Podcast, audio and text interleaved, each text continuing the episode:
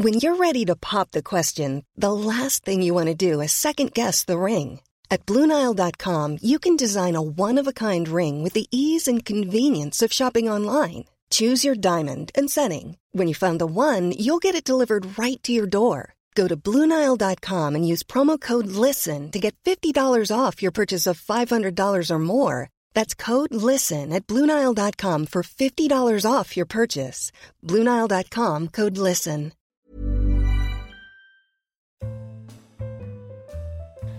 Chers auditeurs, bonjour et merci de votre fidélité aux émissions d'Orbis. Pour avoir été un bouleversement politique, philosophique et institutionnel, qui fit et continue de façonner notre monde moderne, la Révolution française fut aussi le théâtre d'un formidable affrontement entre les puissances européennes. Ces affrontements préludèrent à ceux du XIXe siècle et mirent un terme à ceux du XVIIIe entamés au moment des guerres de succession. Pour en parler, je reçois aujourd'hui le professeur Philippe Pichot-Bravard, qui est docteur en droit, maître de conférences à l'université de Brest, chargé de cours à l'université catholique d'Angers. Philippe Pichot-Bravard, bonjour. Bonjour Paul Savouret. Merci d'avoir accepté mon invitation. Alors, euh, nous en avions discuté depuis longtemps, mais euh, il nous semblait essentiel de consacrer une émission à euh, la situation géopolitique, politique de l'Europe au moment de la Révolution française. C'est un sujet qui est peu abordé, sauf dans d'anciens manuels d'histoire, mais il me paraît très intéressant d'aujourd'hui de redécouvrir cette facette ou cette face cachée de la Révolution française. Alors je, crois que pour en parler, il faut revenir un tout petit peu en arrière et euh, faire état de la situation géopolitique de l'Europe avant les débuts de la Révolution française. Alors effectivement, la situation internationale euh, pèse euh, de manière importante dans le déroulement des événements révolutionnaires. À la veille de la Révolution en 1789, la France a une position de tout premier ordre. Euh, elle est le pays le plus peuplé d'Europe. Près de 29 millions d'habitants. La France est aussi peuplée que l'Espagne, le Portugal, la Hollande et l'Angleterre réunis. Et depuis longtemps. Ce qui permet de comprendre la prépondérance qui exerce la France dans les relations internationales depuis le, règne de Louis XIII et le début du règne de Louis XIV, une prépondérance qui a été euh, mise à mal par l'Angleterre dans les années 1750 euh, et 1760 à l'occasion de la guerre de Sept Ans, mais qui a été reconquise avec la revanche américaine entre 1778 date de l'entrée en guerre de la France, et 1783, date du traité de Versailles. Alors, la France euh, bénéficie d'atouts très importants, sa population, sa puissance militaire, la qualité de sa marine, hum, sa prospérité économique, euh, un pays euh, qui gagne un million d'habitants tous les dix ans euh, depuis 1715 euh, est un pays euh, dont la production agricole non seulement n'est pas insuffisante, contrairement à ce que l'on dit, mais est même tout à fait excédentaire. Et puis, la France bénéficie aussi du prestige de sa monarchie, qui est la plus, la plus ancienne maison régnante d'Europe. Euh, alors, le système d'alliance français est un système d'alliance qui a été forgé petit à petit au cours du XVIIIe siècle par Louis XV.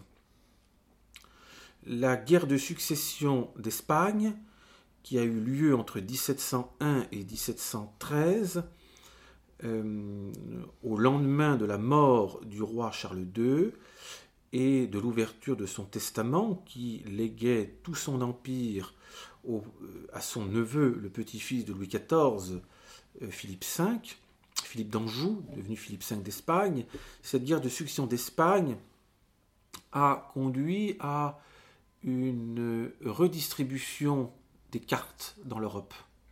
mais une, redistribution qui n'a pas porté tous ses fruits immédiatement, car les traités d'Utrecht et de Rastatt en 1713-1714 ont été euh, une paix de compromis qui n'a pas euh, donné satisfaction aux différents acteurs, et cela explique que de nouveaux conflits aient éclaté, euh, conflit contre l'Espagne en 1719, guerre de succession de Pologne entre 1733 et 1738, guerre de succession d'Autriche entre 1740 et 1748, différents conflits euh, dont euh, l'ambition était de, rechercher un équilibre entre les différentes puissances. Alors quelles sont ces, ces puissances?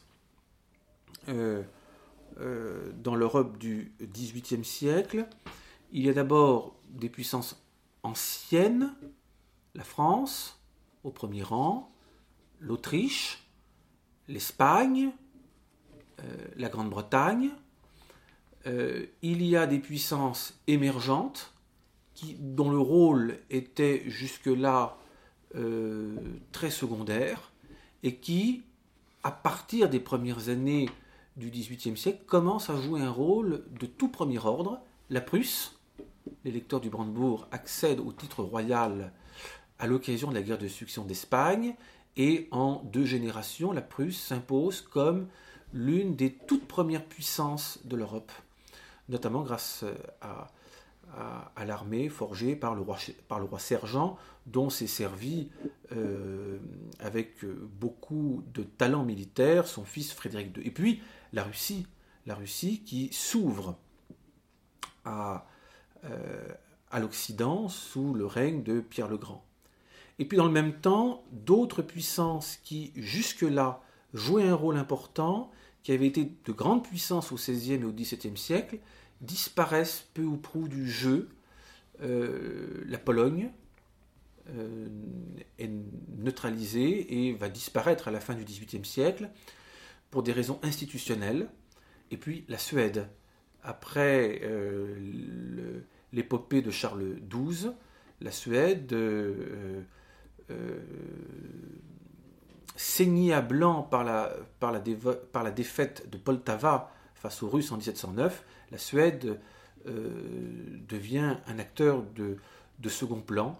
Euh, il est d'ailleurs assez notable de remarquer dans le cas de la Suède, ce qui est un cas, un cas assez fréquent, du destin d'une nation qui se joue en une journée. Le matin de Poltava, la Suède était une des grandes puissances de l'Europe. Le soir de Poltava, la Suède ne comptait plus. Et la Suède ne s'est jamais remise de cette défaite.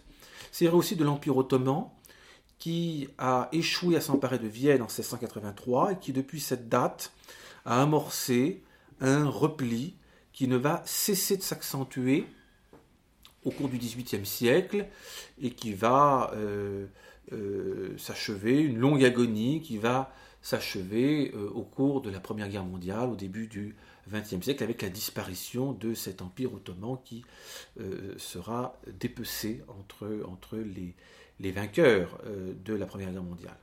Donc voilà quelles sont les principales puissances. Dans ce jeu des puissances, le fait qu'un Bourbon règne à Madrid euh, change la donne, en ce que il y a l'Espagne et la France qui, au cours des 16e et 17e, et 17e siècles, étaient des nations rivales, fréquemment en guerre l'une contre l'autre, euh, euh, sont désormais naturellement portés à être alliés. Alors les relations ont été plus difficiles que ne le laissait espérer cette union familiale, mais petit à petit, au cours du siècle, cette, euh, union va se renforcer, s'appuyant sur plusieurs pactes de famille signés entre Versailles et Madrid et auxquels ultimement sont associés les autres monarchies bourboniennes de la Méditerranée, euh, Naples et Parme. Donc, le système diplomatique français repose d'abord sur ce système familial bourbonien. À cela s'ajoute euh, l'alliance autrichienne. Cette alliance autrichienne, elle est une conséquence logique de la guerre de succession d'Espagne. À partir du moment où un Bourbon règne à Madrid, il n'y a plus cette alliance entre euh, l'empire de la maison d'Autriche et l'empire espagnol, euh, et par conséquent, l'Autriche ne représente plus le danger qu'elle représentait pour la France depuis le début du XVIe siècle. Et donc, par conséquent, euh, l'alliance entre la réconciliation entre Versailles et Vienne est possible. Et Louis XIV a donné à son ambassadeur, le comte du Luc, qui est le premier ambassadeur que la France ait envoyé à Vienne. Jusque-là, la France n'avait qu'un chargé d'affaires à Vienne. Le comte du Luc, en 1715, est envoyé par Louis XIV à Vienne comme ambassadeur, avec pour instruction de travailler à une alliance entre Paris et Versailles. Cette alliance, elle a été plus longue à se mettre en place euh, que ce qui aurait dû être, le poids des habitudes. Elle s'est concrétisée dans les années 1750 avec le fameux renversement des alliances euh, dont Louis XV a pris l'initiative. Euh, et, désormais, l'alliance autrichienne, l'alliance franco-autrichienne, depuis 1756, est une donnée extrêmement solide du jeu international. Euh, Louis XV y tient beaucoup. Cette alliance est renforcée par l'estime qu'il porte à l'impératrice reine Marie-Thérèse et elle, est, elle se concrétise avec le mariage entre euh, le dauphin Louis-Auguste, le futur Louis XVI, et l'archiduchesse Marie-Antoinette au mois de mai 1770. Alors, ce mariage, il est le symbole de cette politique-là. L'ennui, c'est que cette politique, voulue par Louis XV, a de nombreux adversaires en France. Euh, nombreux sont ceux qui ont vu d'un mauvais œil ce retournement des, alliances parce que euh, ils regardent avec beaucoup plus de sympathie le roi de Prusse ou l'Angleterre, et notamment les milieux philosophiques, mais aussi une partie de la haute noblesse de cour euh, était hostile à cette alliance autrichienne. Et cela explique en partie les difficultés que qu'aura la jeune Marie-Antoinette à la cour de France. Elle est, euh, dès le début, dans le collimateur de tous ceux qui sont les adversaires de cette politique et le, surnom d'Autrichienne qui lui est accolé, avec plus ou moins de, euh, de bonne foi d'ailleurs, parce que Marie-Antoinette n'est pas Marie-Antoinette d'Autriche, mais d'Autriche-Lorraine, ou Lorraine d'Autriche. Son père est un Lorraine, c'est sa mère qui est d'Autriche. Donc ce n'est pas une pure Autrichienne, elle est, elle est à moitié Lorraine, cette euh, jeune souveraine. Euh, ce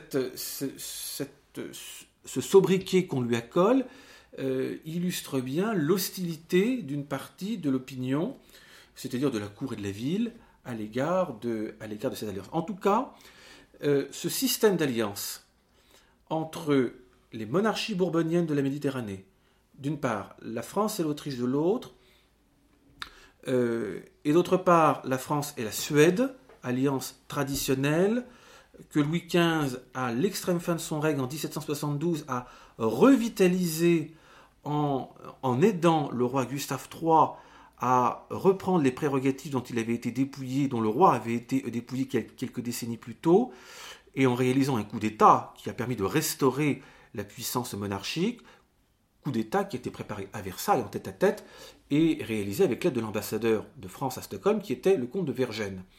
Euh, ce, jeu d'alliance place la, France euh, dans une position centrale euh, et lui, lui permet d'être véritablement l'arbitre du jeu diplomatique.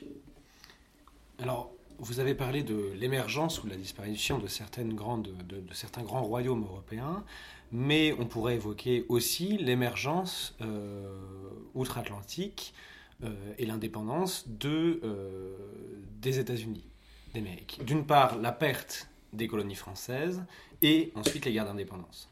Alors, c'est un point très important. Euh, la rivalité commerciale et maritime qui oppose la France l'Angleterre depuis la fin du XVIIe siècle.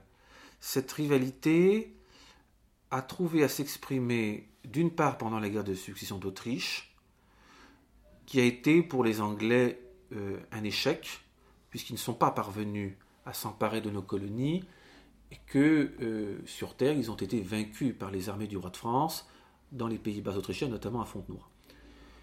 Louis XV souhaitait une paix la plus longue possible en 1748, parce qu'il avait bien conscience que notre marine n'était pas à la hauteur, elle avait été trop longtemps négligée depuis la, Régence, et euh, nous avions besoin de temps pour euh, euh, étoffer cette marine et lui permettre de rivaliser avec la marine anglaise. Évidemment, les Anglais, ce temps, il était de leur intérêt de nous le refuser.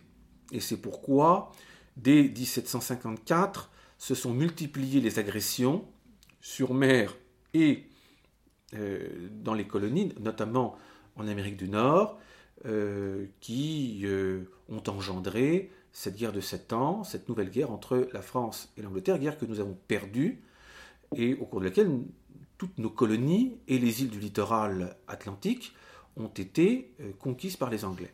Les négociations du traité de Paris ont été menées avec beaucoup d'habileté, avec l'aide du secret du roi, le secret du roi avait réussi à se procurer le mandat de négociation des négociateurs anglais. Donc nous, savions euh, quels étaient, quel était leur jeu, euh, ce qui est beaucoup plus pratique. Et donc nous savions jusqu'où nous pouvions aller euh, dans, nos demandes, dans les négociations de paix. Et nous avons, à cette occasion, les négociateurs français ont alors réalisé que l'Angleterre étant financièrement euh, très affaiblie.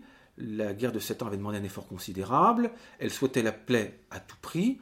Et, donc, elle était prête euh, à, à, davantage de concessions que nous étions en droit de l'espérer. Et c'est ainsi qu'en 1763, dans la négociation, nous avons récupéré, outre les îles du littoral, les îles des Antilles, euh, Saint-Pierre et Miquelon, et les cinq comptoirs des Indes. C'est-à-dire, en réalité, tout ce qui faisait la puissance commerciale de la France. Nous perdons le Canada, et c'est une perte euh, grave, parce que le Canada était une colonie de peuplement, c'était une province française, c'était une partie de la France, c'est une partie de la France qui est amputée. Euh, dans le même temps, la population du Canada ne s'est pas beaucoup battue pour rester française.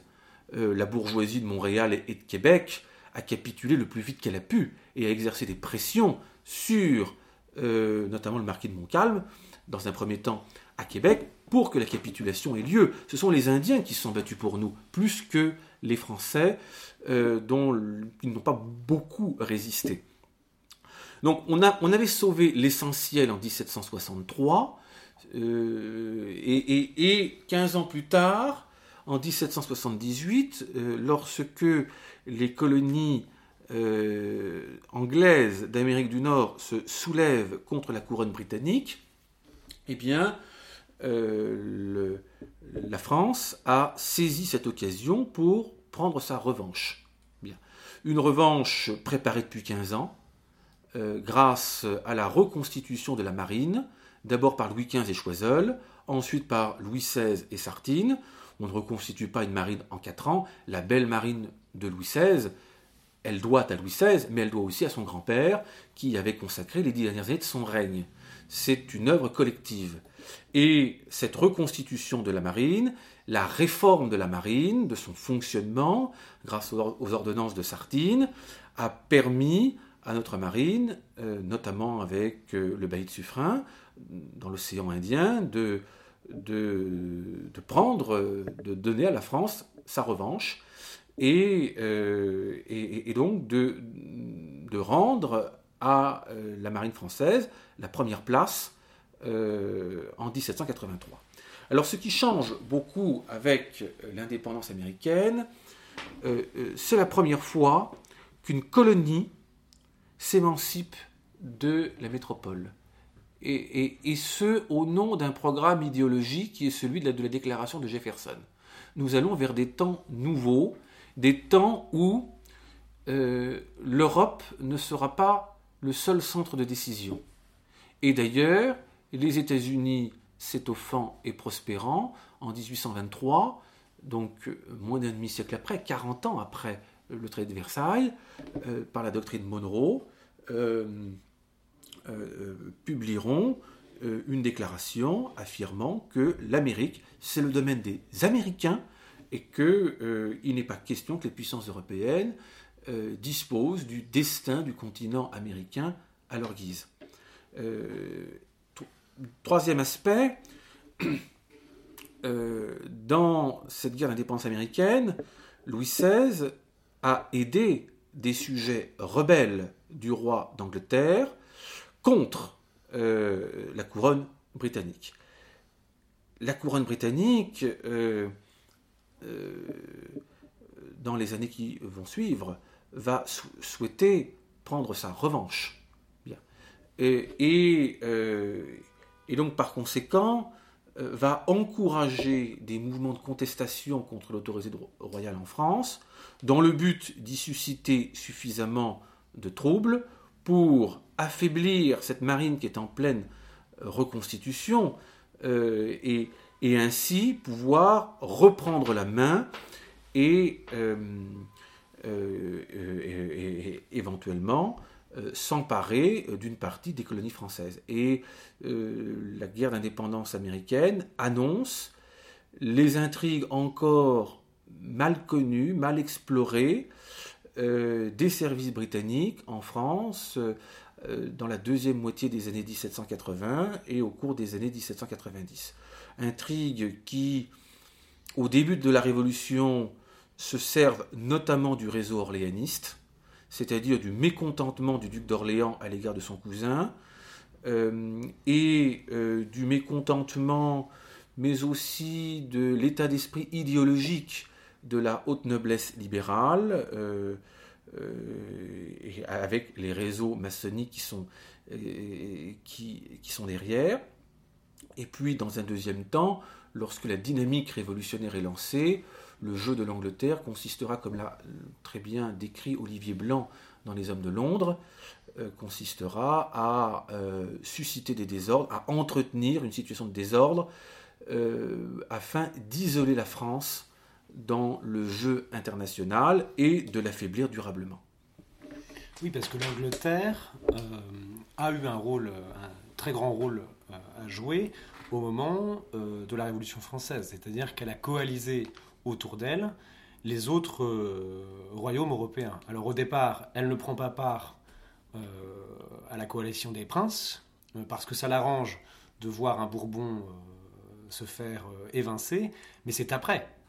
C'est dans un deuxième temps qu'elle anime, une fois que la France est suffisamment isolée dans le jeu international, et cet isolement est parachevé par l'exécution de Louis XVI l'exécution de Louis XVI coupe la France du reste du monde. Euh, à la veille de l'exécution de Louis XVI, la France est depuis le 20 avril 1792 en guerre contre l'Autriche. Euh, guerre qu'a déclaré euh, l'Assemblée constituante, qui a déclaré l'Assemblée législative, pardon. C'est l'Assemblée législative qui a déclaré la guerre qui a, qui a exigé du roi que le roi déclare la guerre du roi qu'il déclare la guerre. Mais sans l'Assemblée et sans cette, cette effervescence nationaliste qui la caractérise en 1792, jamais la guerre n'aurait été déclarée. Le roi ne souhaitait pas cette guerre. Euh, le principe de la guerre a été voté à l'unanimité, moins sept voix, dans un climat euh, d'effervescence tel que quelques semaines plus tôt, le ministre des Affaires étrangères qui freinait des quatre fers avait été mis en accusation et déféré devant la haute cour. Euh, c'est dire à quel point les esprits étaient échauffés. Louis XVI n'avait pas d'autre choix que d'accompagner dans cette affaire l'Assemblée, même s'il ne croyait absolument pas à cette guerre. Donc à partir du 20 avril, la France s'est retrouvée en guerre contre l'Autriche. La Prusse a rejoint l'Autriche quelques semaines plus tard. Euh, et avec l'exécution de Louis XVI, la France se retrouve en guerre avec euh, l'Espagne, avec la Grande-Bretagne, avec la Hollande, et les relations sont euh, très mauvaises avec toutes les autres puissances, y compris la jeune République américaine, y compris avec la Confédération helvétique qui euh, garde, et à juste titre, un souvenir détestable de ce qui s'est passé à Paris hein, le 10 août précédent. Il est intéressant de noter au plan idéologique que, alors même qu'en 1790, euh, euh, l'Assemblée constituante avait déclaré la paix au monde et s'inscrivait dans une perspective euh, internationaliste. en 1792, elle entre dans une logique de guerre. Et au nom, finalement, de l'idéologie révolutionnaire. Euh, certes, à partir de l'été 1791, le roi de Prusse et l'empereur euh, euh, manifestent à la France révolutionnaire l'inquiétude que suscite à leurs yeux la situation de la France.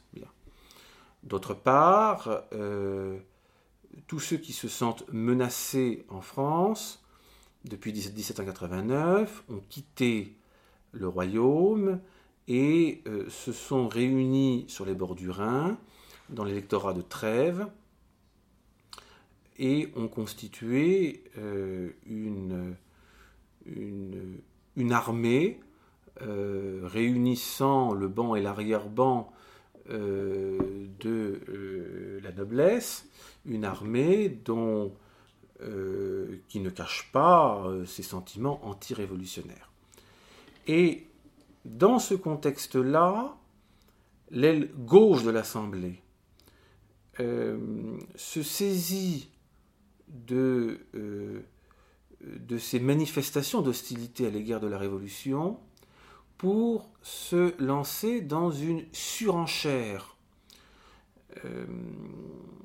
belliqueuse, à partir des, dernières semaines de l'année 1791, l'extrême gauche, c'est-à-dire essentiellement ceux qui se autour de Brissot, les euh, futurs Girondins, euh, réclament une, euh, une intervention contre les électeurs qui accueillent des rassemblements d'émigrés et contre, contre l'empereur d'Autriche, contre l'empereur, contre la maison d'Autriche. Et le but que leur but est en réalité, à l'occasion de ce conflit, de propager les principes révolutionnaires aux quatre coins de l'Europe. Il s'agit de convertir manu militari toute l'Europe aux idéaux révolutionnaires. Ces révolutionnaires de l'Assemblée législative sont persuadés que il suffira que les armées de la liberté, comme ils l'appellent, paraissent pour que euh, les armées ennemies euh, abandonnent leurs armes, capitulent, et euh, que cette guerre sera une preuve de santé. Or, après la déclaration de guerre du 20 avril 1792, c'est exactement le contraire qui s'est produit. Dès les premiers jours du conflit, les nouvelles qui proviennent du front sont mauvaises. Euh, les troupes françaises envoyées euh, devant euh, les troupes autrichiennes, notamment dans le nord, perdent pied. Les soldats jettent leurs armes, s'enfuient, ces soldats étaient persuadés qu'il leur suffirait de paraître pour l'emporter, et ils découvrent que les Autrichiens ont des armes, et, qu'en plus ils s'en servent. Ce qu'ils n'avaient pas envisagé. Et donc ils s'enfuient, ils abandonnent leur rang, ils massacrent les officiers qui tentent de les retenir, et à Paris, lorsque ces nouvelles proviennent, euh, parviennent euh, euh, à l'Assemblée, l'extrême gauche, toute persuadée de la solidité de ses principes, cherche un bouc émissaire en dénonçant la trahison des ennemis de la Révolution, la trahison du roi, la trahison de la famille royale, l'existence d'un comité autrichien, euh, alors que l'explication est beaucoup plus simple. Trois ans de révolution ont suffi à désorganiser complètement l'armée. Les deux tiers des officiers sont partis. Et l'armée française en 1792 est une armée où les sous-officiers obéissent aux soldats et les officiers aux sous-officiers, de crainte d'être dénoncés. Une armée qui fonctionne comme ça ne peut pas aller bien loin, et on en a la preuve très rapidement. Et c'est ce qui euh, déclenche euh, le fait que les euh, Tuileries soient envahies. Oui, d'abord une première fois le 20 juin 1792 et une deuxième fois le 10 août 1792. Le 20 juin 1792, le roi est visé à deux titres. D'une part au titre de la guerre extérieure dont les nouvelles sont mauvaises, et d'autre part au titre de la guerre intérieure. Et c'est là que l'on retrouve la dimension idéologique du conflit à partir du moment où la Révolution déclare la guerre au roi de Bohême et de Hongrie, donc, euh, à, la maison d'Autriche, euh, à partir de ce moment-là, la Révolution se retrouve en guerre contre tous ses ennemis, y compris ceux qui, à l'intérieur, n'adhèrent pas à la Révolution, et ils sont de plus en plus nombreux, et qui, ipso facto, considérés comme ennemis de la Révolution, sont considérés comme des complices de, l'Autriche auquel on vient de déclarer la guerre. D'où le fait que cette euh, déclaration de guerre s'accompagne de l'adoption quelques semaines plus tard de mesures euh, contre les prêtres réfractaires, contre euh, la garde constitutionnelle du roi. le roi met son veto, use de son veto constitutionnel pour protéger les prêtres réfractaires contre des mesures qui sont parfaitement attentatoires euh, à la liberté individuelle, euh, indépendamment de sa conscience.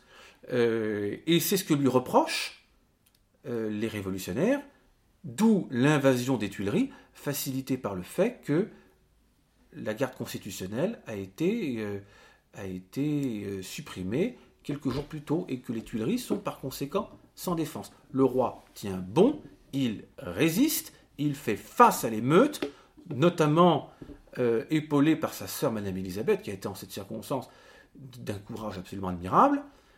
Le lendemain, il adresse une déclaration au pays, le pays se retourne en faveur du roi.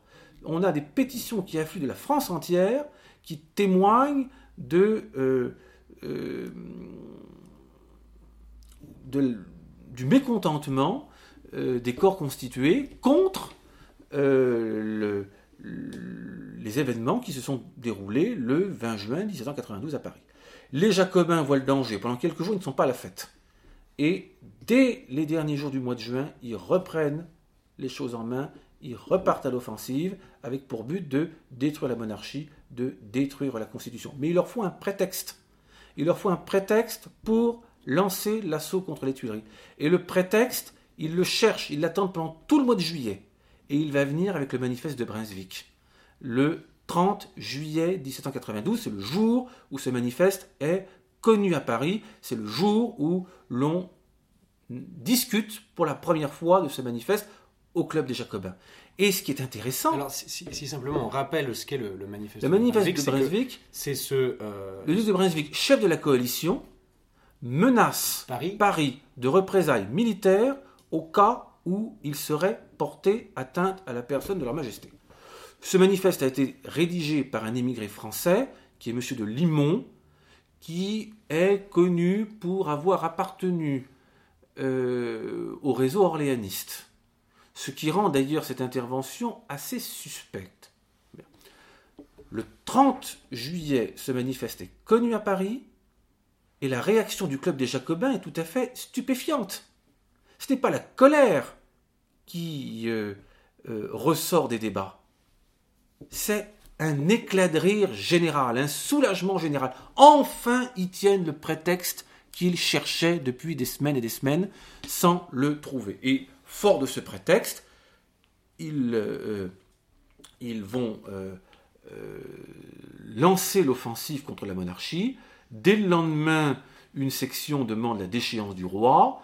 les jacobins exercent en s'appuyant sur les fédérés qui sont arrivés à Paris, une pression sur l'Assemblée, et euh, cela conduira au renversement de la monarchie euh, le 10 août 1792.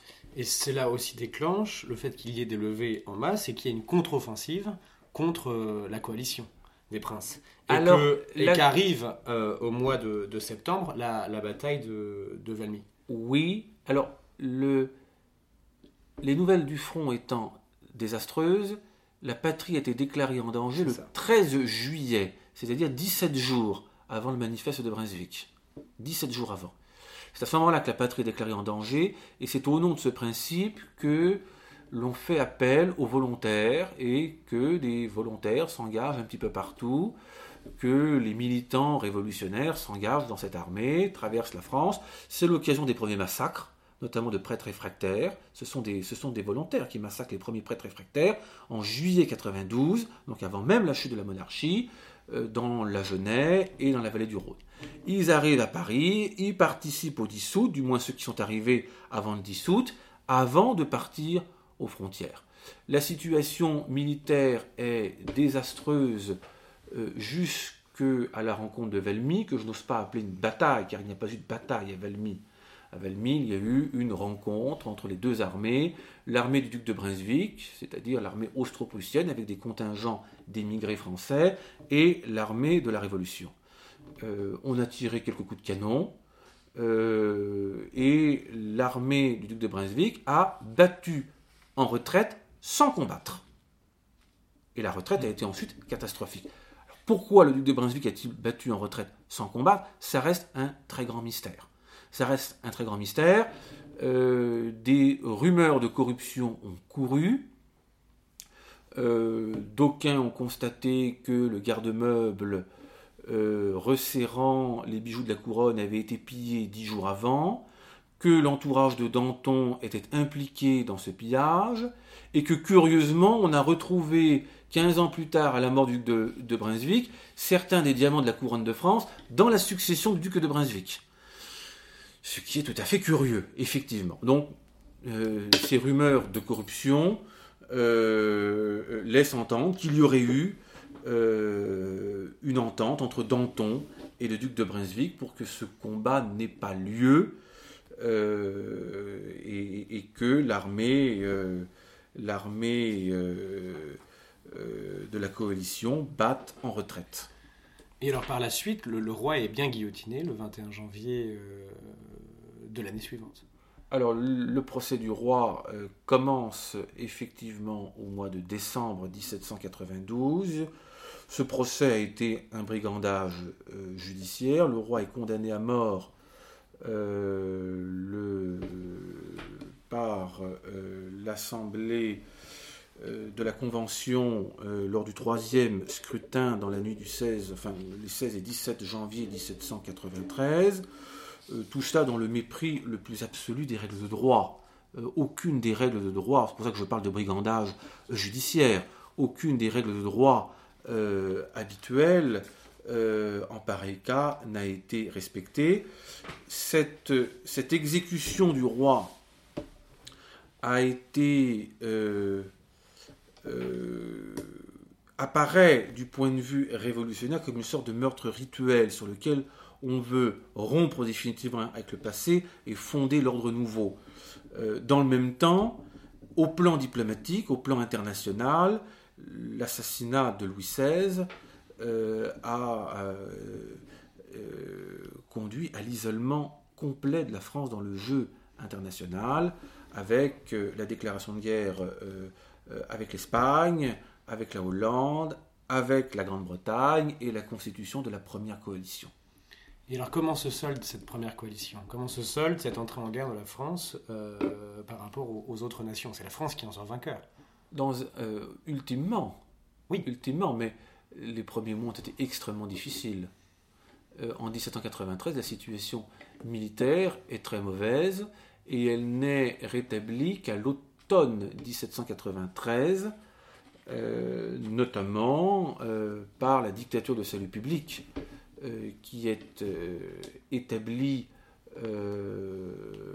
à partir de, de l'été 1793 qui se euh, caractérise par l'adoption du, gouvernement révolutionnaire, par euh, euh, l'arrestation et la condamnation à mort de, des généraux qui ont essuyé des défaites, leur remplacement par une nouvelle par de nouveaux généraux placés sous le contrôle de représentants en mission. Et c'est au prix de cette dictature que la situation militaire a été euh, retournée à partir de l'automne 1793, permettant aux armées de la Révolution euh, de s'emparer euh, des Pays-Bas autrichiens, de la Hollande et de, de progresser à nouveau en Allemagne. Et c'est ce qui explique aussi le fait que l'Angleterre rentre à ce moment-là véritablement en guerre. Parce que la France réincorpore euh, la Belgique et notamment Anvers. Oui. Anvers qui, euh, qui, euh, qui permettent le contrôle de la Tamise. Exactement. Pour l'Angleterre, c'est tout à fait inacceptable. Dans le même temps, l'Angleterre, elle veut profiter de cet isolement de la France à laquelle elle a contribué en suscitant des troubles, en encourageant, comme l'a très bien montré Olivier Blanc, les hommes politiques les plus, les plus révolutionnaires, les, plus excessifs, comme Barrère, de sorte à isoler la France, euh, encourageant aussi la résistance royaliste un tout petit peu, pour que cette résistance ait lieu, mais pas suffisamment pour que cette résistance puisse l'emporter, ce qui aurait été pour l'Angleterre catastrophique. Donc l'Angleterre entretient le désordre dans le but de reprendre le contrôle des routes commerciales et de s'emparer de nos colonies. Euh, et elle part à l'assaut de nos, de nos colonies en, 1793-1794, bénéficiant du fait que la très belle marine de Louis XVI est totalement ruinée en 1793 par trois ans de désordre. Il n'en reste plus grand-chose. Et elle n'est plus en état de faire face sérieusement à la puissance britannique. Et là, le premier objectif poursuivi par l'Angleterre est atteint euh, dès 1793-1794. Euh, plus tard, euh, Napoléon fera une, brève tentative pour essayer de, secouer cette domination de la Grande-Bretagne sur les mers. ça se terminera à Trafalgar par une défaite.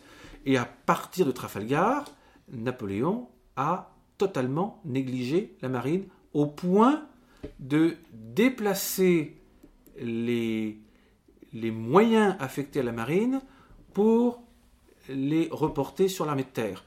Euh, à cet égard, Napoléon a beau être un très grand stratège, au plan géopolitique, sa vision est bien moindre que celle de Louis XVI. Louis XVI avait compris l'importance de la marine pour une grande puissance. Napoléon ne l'a jamais compris. Il n'a jamais compris que il pouvait gagner toutes les guerres qu'il voulait, toutes les batailles qu'il voulait sur le continent, s'il ne s'employait pas à disputer la, la, maîtrise des mers à la Grande-Bretagne, eh bien, à la fin, il ne pouvait que perdre. Et la suite logique de Trafalgar, c'est Waterloo. Et avec Waterloo, on entre dans une ère nouvelle. Le temps de la France est terminé.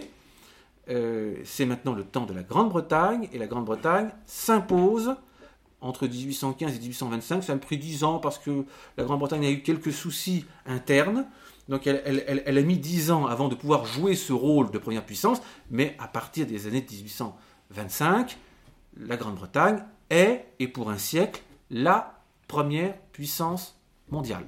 Donc si je vous comprends bien, les troubles engagés au moment de la Révolution française se terminent avec Waterloo et la domination euh, française dont nous parlions au début de cette émission prend fin à ce moment-là pour laisser la place euh, pour un siècle euh, à l'Angleterre. Oui. Merci Philippe de nous avoir dressé ce, ce panorama politique et puis militaire de l'Europe au XVIIIe siècle. Euh, il me reste à rappeler aux auditeurs que vous êtes l'auteur d'un livre sur la Révolution française aux éditions Via Romana. Merci Philippe. Un grand merci.